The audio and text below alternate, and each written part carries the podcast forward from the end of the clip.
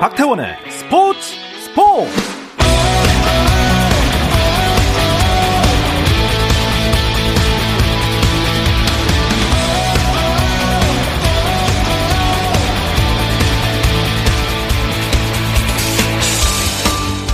스포츠가 있는 저녁 어떠신가요? 아나운서 박태원입니다. 자, 오늘 이슈들을 살펴보는 스포츠 타임라인으로 출발합니다.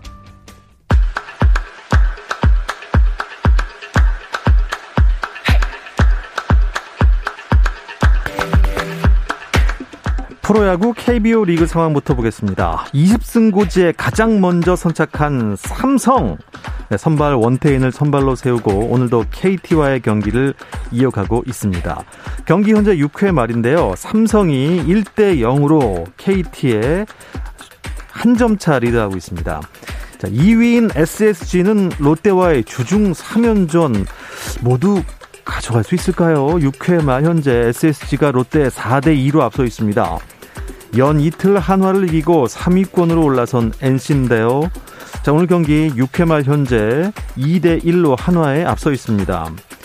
자, 위닝 시리즈를 놓고 겨루고 있습니다. 두산과 키움의 경기. 야, 4회 초인데요. 점수가 이렇게 많이 났습니다. 벌써요. 키움이 두산을 11대 5로 크게 앞서 있습니다. LG 대 기아의 경기 볼까요?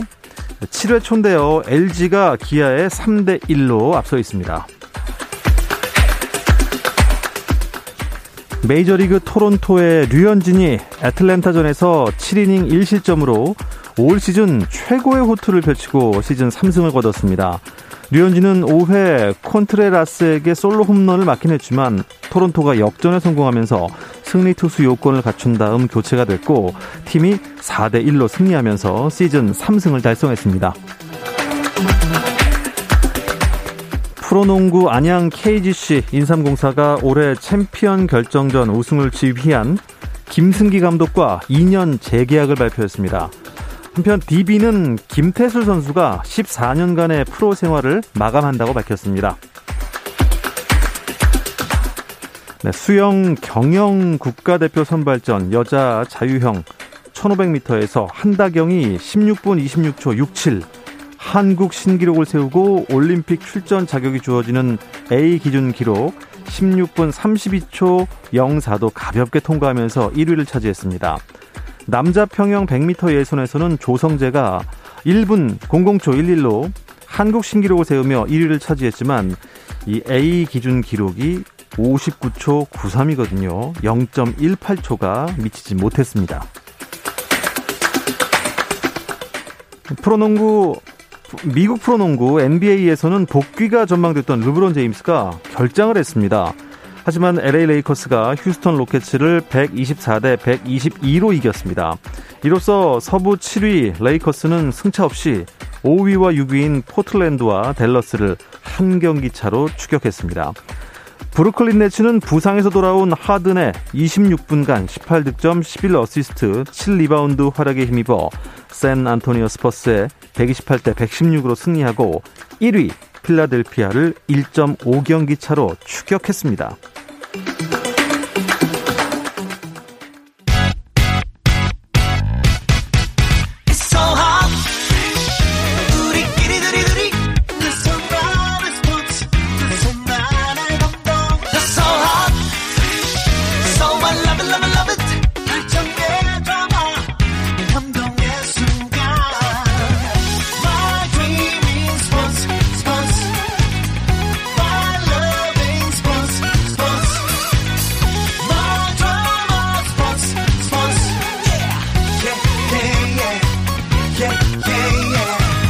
스포츠 스포츠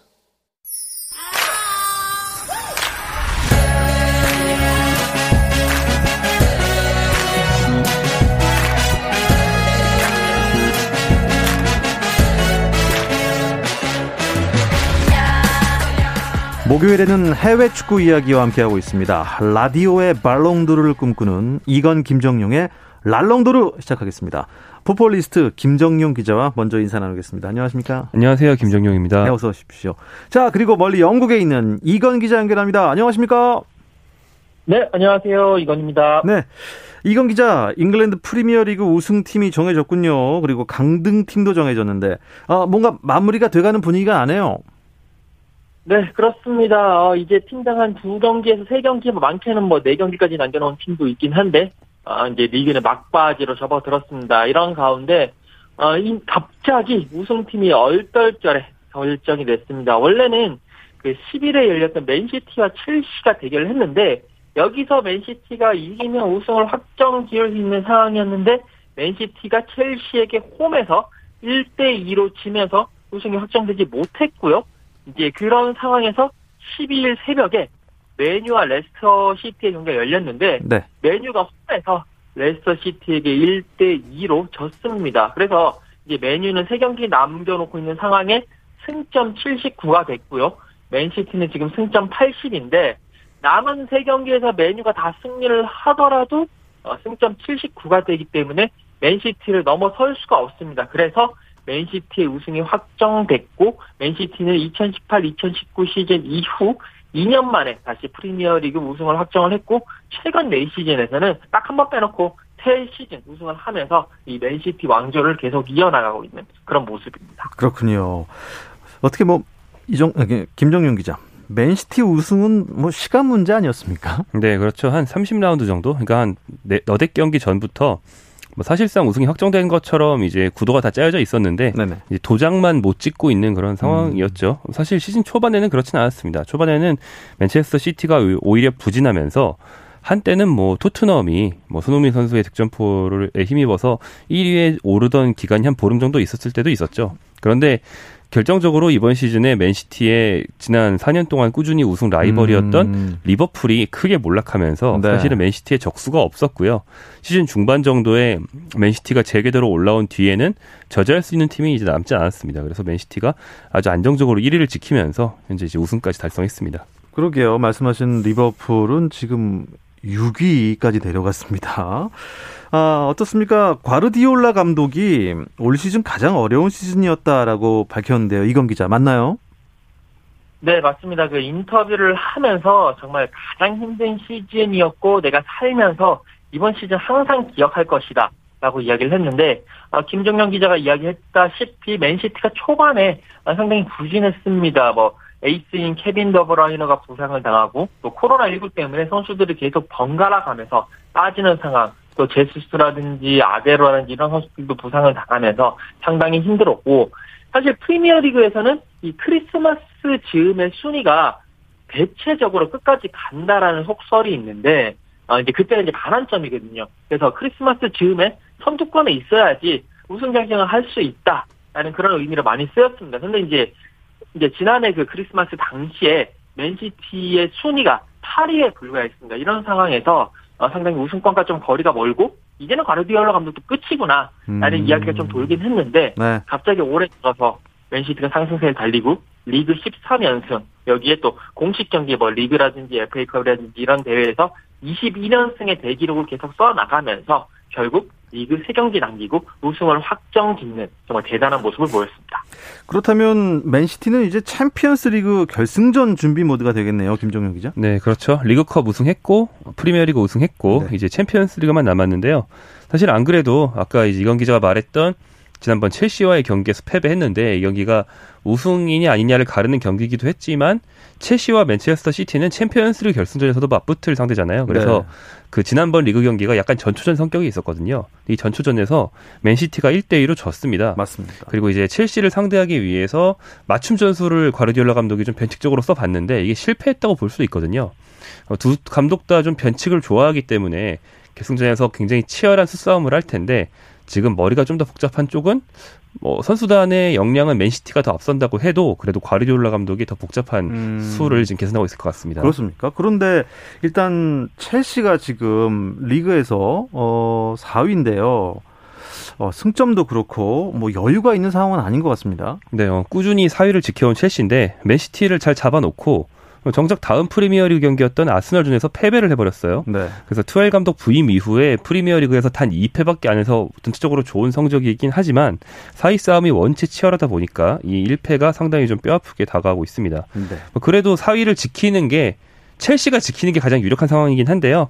6위 리버풀도 위협적이고 5위 웨스트햄도 좀 추격을 해오고 있긴 하지만 이제 5위, 6위 팀들이 덜 치는 경기를 다 치른다고 해도 첼시를 앞서진 못하거든요. 그래서 첼시가 앞으로 실족만 안 한다면 뭐 수성은 음. 충분히 할 수 있는 상황입니다. 이건 기자 어떻습니까? 그래도 신락 같은 희망을 가지고 남은 경기 지켜보는 팀들이 꽤 있겠죠?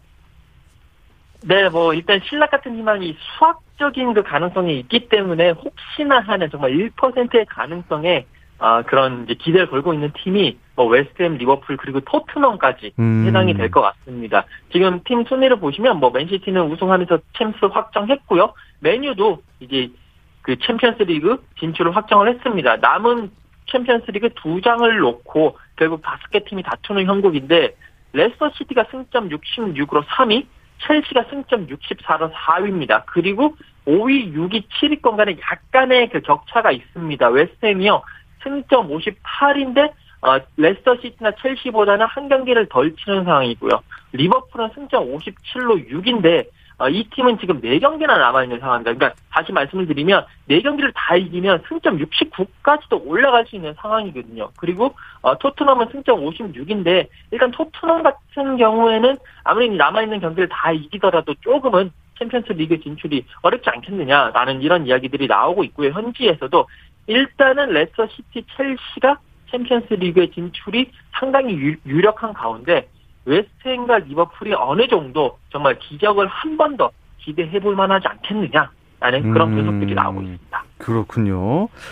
뭐 어떻습니까? 그래도 이 토트넘 같은 경우는 손흥민 선수가 골을 넣는데도 불구하고 졌잖아요. 이게 좀 많이 아쉽습니다. 네, 어, 사실 이 패배가 아니고 승리였다면 리즈전들 잡았다면 네. 지금 신락 같은 희망을 진짜 붙잡고 있을 수 있는데 패배를 했기 때문에 4위에 올라갈 가능성은 뭐 거의 없었다고 봐도 되는 상황이 돼버렸고요.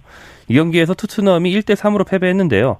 이른 실점을 하고 손흥민 선수가 동점골이자 본인의 리그 17호 골을 넣으면서 승부의 추를 원점으로 돌렸지만 전반 막판에 패트릭 뱀포드, 후반 막판 로드리고 리즈의 두 공격수에게 연달아 실점을 하면서 결국에는 패배했습니다. 네. 이건 기자 그래도 손흥민 선수에게는 그 개인 기록 올해 좀 뭔가 족적을 남길 만한 성적을 많이 거둔 것 같아요.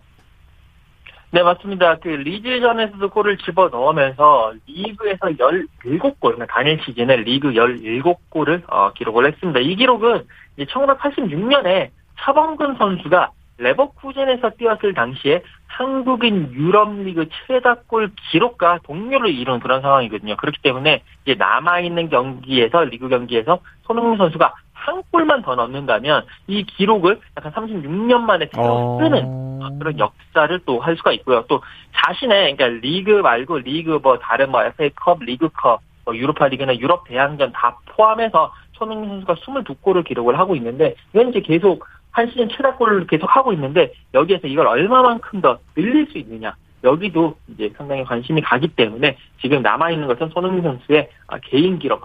진짜 얼마까지, 어느 정도까지 남들이 후배 선수들이 넘어서지 못할 기록을 서느냐, 쓰느냐. 네. 여기에 지금 관심이 집중되고 있습니다. 손흥민 선수가 그 디 애슬레틱이 선정하는 프리미어리그 퍼포먼스상 후보에 올랐다고 그러는데 이게 어떤 상인가요? 어 이게 어이 매체가 뭐 자체적으로 만든 상인데 그러니까 한 시즌 내내 제일 잘하는 MVP를 뽑는 게 아니고요. 예. 선수 개인이 특정 경기에서 엄청난 활약을 했던 순간을 골라서 아. 제일 엄청난 한 경기를 한 선수를 고른다. 뭐 이런 상입니다. 그래서 손흥민과 함께 팀 동료인 해리 케인 그리고 에스턴 빌라의 잭 그릴리쉬 맨체스터 시티의 필 포든이 선정이 됐는데 후보로요. 네. 손흥민 선수는 그 시즌 초반 사우스햄턴과의 경기에서 혼자 4골을 몰아친 적이 있어요. 그래서 이 경기를 통해서 어쩌면 이게 이번 시즌 프리미어리그 모든 선수의 경기를 통틀어서 한 선수의 최고 경기일 수 있다 음... 이런 평가를 받은 거고요. 근데 재밌는 건 케인 선수도 같은 경기 후보로 선정됐습니다. 왜냐하면 손흥민이 넣은 4골을 모두 케인이 어시스트를 했거든요.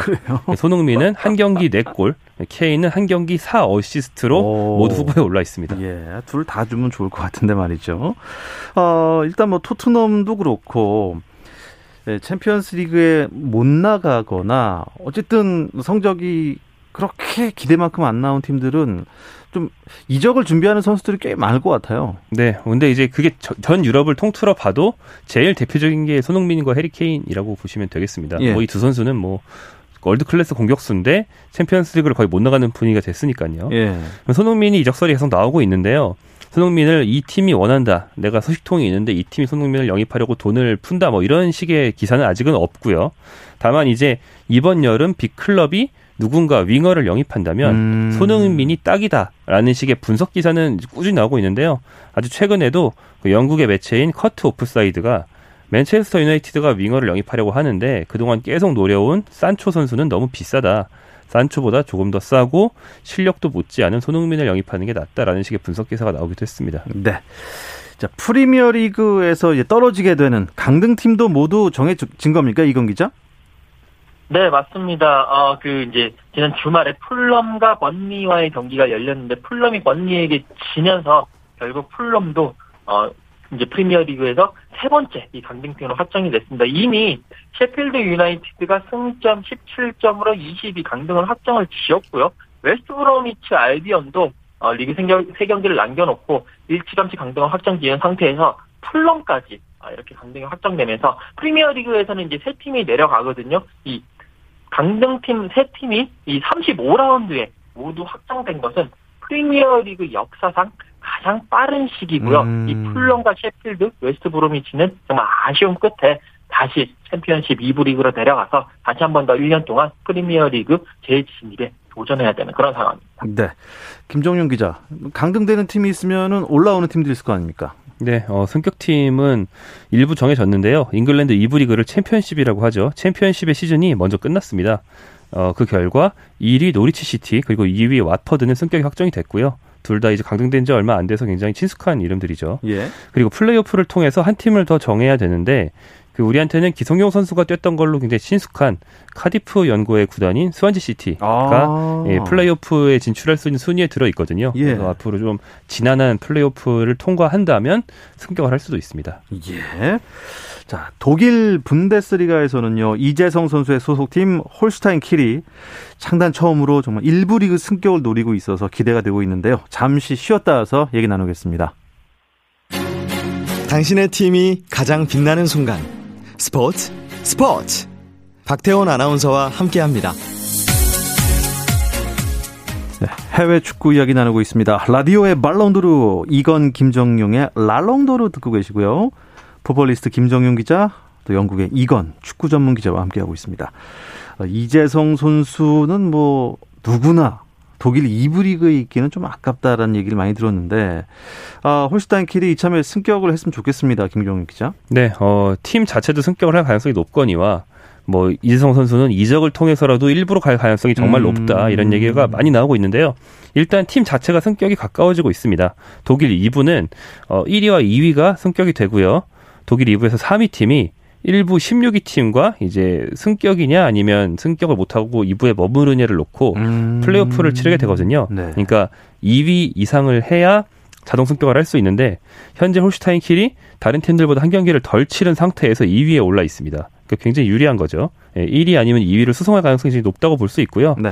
최근 3연승을 달리면서 기세도 좋은데다가 앞으로 남은 3경기 상대가 다 중하위권 팀들이라서 동기부여도 별로 없습니다. 음. 만약에 이제 홀슈타인 킬이 2위 어, 이상을 확보해서 승격에 성공을 한다면 1900년에 창단된 이후로 처음으로 어, 승격을 하게 되는 뭐 팀 팀 입장에서는 이재성이라는 예. 어떻게 보면 한국인이긴 하지만 거의 이 팀 역사상 최고 스타거든요. 이름값으로 봐도 이런 선수를 어. 앞세워서 어. 팀 역사를 하나 쓰게 되는 거죠. 저는 사실 홀슈타인 킬이란 팀을 그 전에 사실 들어본 적이 없었던 팀인데 축구 기자들도 거의 못 들어봤습니다. 예. 근데 이게 이런 1900년 창단 이후 처음으로 이제 승격을 눈앞에 두고 있는 거 아닙니까? 정말 감회가 새롭겠습니다. 일단 뭐 이건 기자 이재성 선수 역할이 참 중요해졌어요, 그렇죠?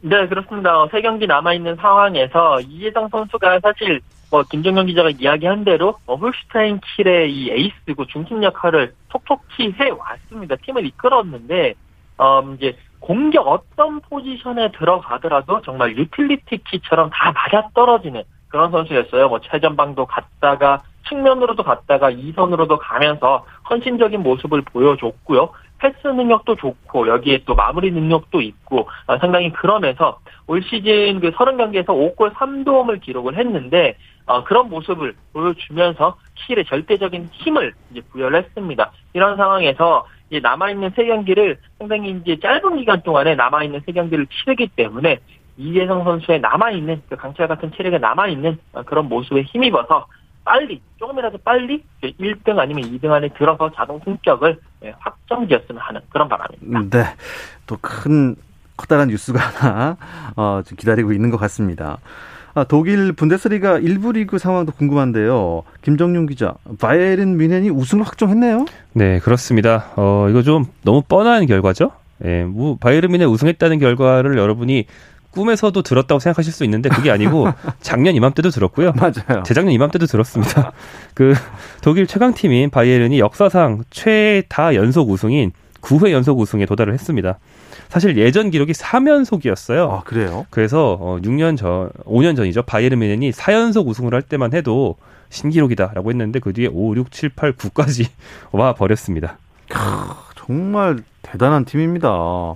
저는 뭐 도르트문트가 뭐 챔피언스 리그 나가고 이랬을 때만 해도 어 바이에른 뮌헨에 좀 어느 정도 경쟁이 되는 팀이 아닌가 했는데 9연속일 줄은 모르고 있었습니다. 어 뮌헨 바로 밑에 보니까 라이프치히 팀이 있네요. 황희찬 네. 선수가 있는 소속된 팀이죠, 이건 기자.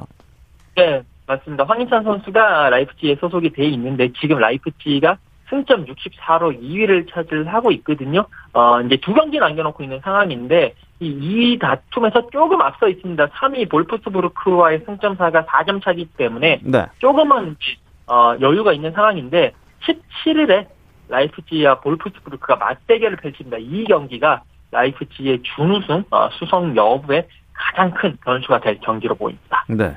근데 김종윤 기자, 그 라이프치히 감독이 바뀐다면서요? 네, 뭐 그럴 예정이기도 하고요. 또 황희찬 선수의 입지에 최근 많은 변화가 있는데요. 네. 일단 당장 내일 새벽에 황희찬 선수가 좀 큰 도전에 나섭니다. 라이프치히가 도르트문트를 상대로 독일 컵 대회인 DFB 포칼 결승전을 갔거든요. 근데 한 보름 전만 해도 네. 에이, 황희찬이 뛰겠어. 요즘 후보인데 이렇게 생각했을 텐데 요즘 황희찬 선수의 입지가 정말 갑자기 커졌습니다. 어, 황희찬 선수가 이 포칼 4강전에서 1골 1도움으로 팀을 결승에 직접 올렸고요. 네. 그다음에 그 뒤에 이어진 그러니까 가장 최근에 열렸던 분데스리가 경기에서 그 상대가 또 도르트문트였는데 네. 독일 진출 후 첫 풀타임을 소화하면서 어시스트까지 했어요. 시즌 막판에 드디어 이제야 좀 라이프치히 팀에 적응한 모습이고 음. 도르트문트에는 독일 대표 스타 수비수인 훔멜스가 있는데 훔멜스 선수가 몸싸움을 걸어왔는데 황희찬 선수가 튕겨냈어요. 아. 그 유럽에 자기보다 키가 20cm 큰 선수를 상대로도 몸싸움을 튕겨내는 그 황희찬 특유의 플레이가 이제야 나오고 있거든요. 네. 그래서 아마 결승전도 뛸 수 있지 않을까 이런 전망들이 나오고 있고요. 그리고 이제 팀 감독이 다음 시즌에 제시 마시 감독으로 바뀌는데 이 감독은 또 황희찬 선수를 전에 지도하면서 잘 썼던 감독이라 여러모로 아, 황희찬 선수에게 네, 이번 달 한 최근 한 보름 사이에 황희찬 선수에게 호재가 쏟아져 들어오고 있습니다. 예. 어, 이번에 펼쳐질 그 도르트문트와의 경기에서 또 황희찬의 그 탱크 같은 저돌적인 모습 기대해 보겠습니다. 뭐 골도 좋고 도움도 좋습니다. 분데스리가 남은 시즌 관전 포인트는 뭐가 될까요? 이제 두 경기 남은 것 같은데요. 네, 어, 이 두 경기에서 이제 신기록 경신이 하나 걸려 있는데요. 네. 어, 바이에른 미넨 소속의 그 현재 세계 최고 공격수라고 가지고 공인돼 있는 레반도프스키 선수가 분데스리가 역대 한 시즌 최다 득점 기록을 세우느냐 못 세우느냐가 지금 걸려 있습니다. 현재까지 39골을 넣었는데요. 네. 역대 기록이 그 40골이거든요. 이 네. 40골을 넣은 선수가 축구 역사상 가장 결정력이 높다는 얘기를 흔히 듣는 그 게르트 뮬러라는 아~ 독일의 예전 그 전설적인 공격수인데 네. 전설이죠 전설. 그렇죠. 근데 레반드프스키가 앞으로 두 경기 남았고 두 골을 더 넣으면 41골이 되니까 넘거든요. 그래서 충분히 도전해 볼 만한 기록이기 예. 때문에 여기에 아주 초점이 모여 있습니다. 전설을 뛰어넘느냐 관건입니다.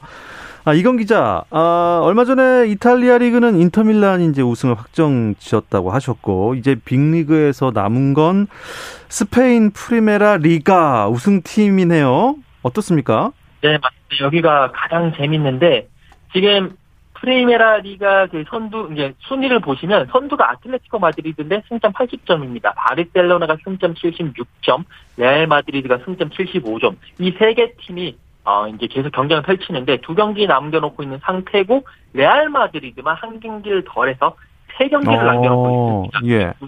남아 있는 서로 간의 맞대결이 없거든요. 그러니까 이제부터는 누가 이겼다 소리 들리면 우리도 이겨야 된다라는 뭐 그런 경쟁을 해야 되고요.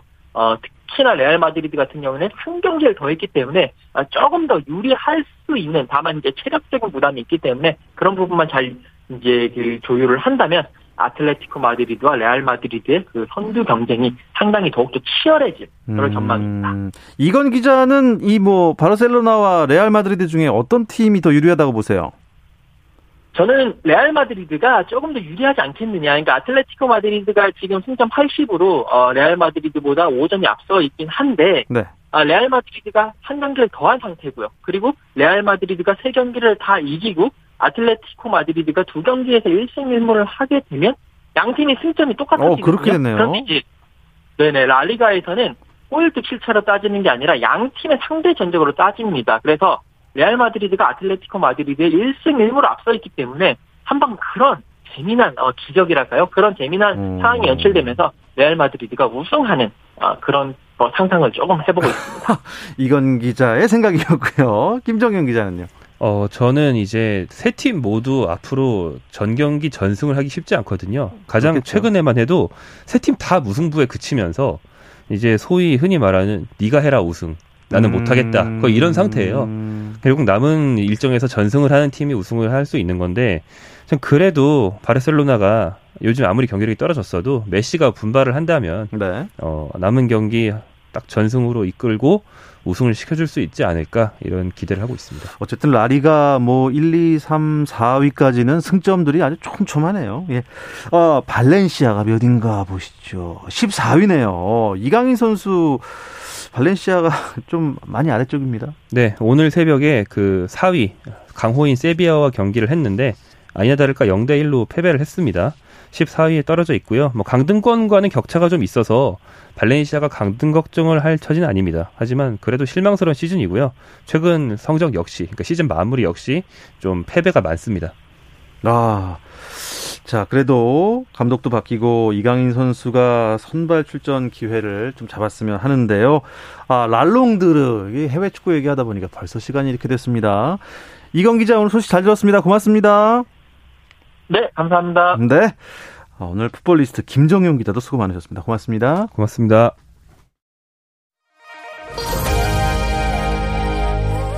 항상 시간이 모자른 스포츠 스포츠입니다. 내일도 저녁 8시 30분에 찾아오겠습니다. 박태원의 스포츠 스포츠!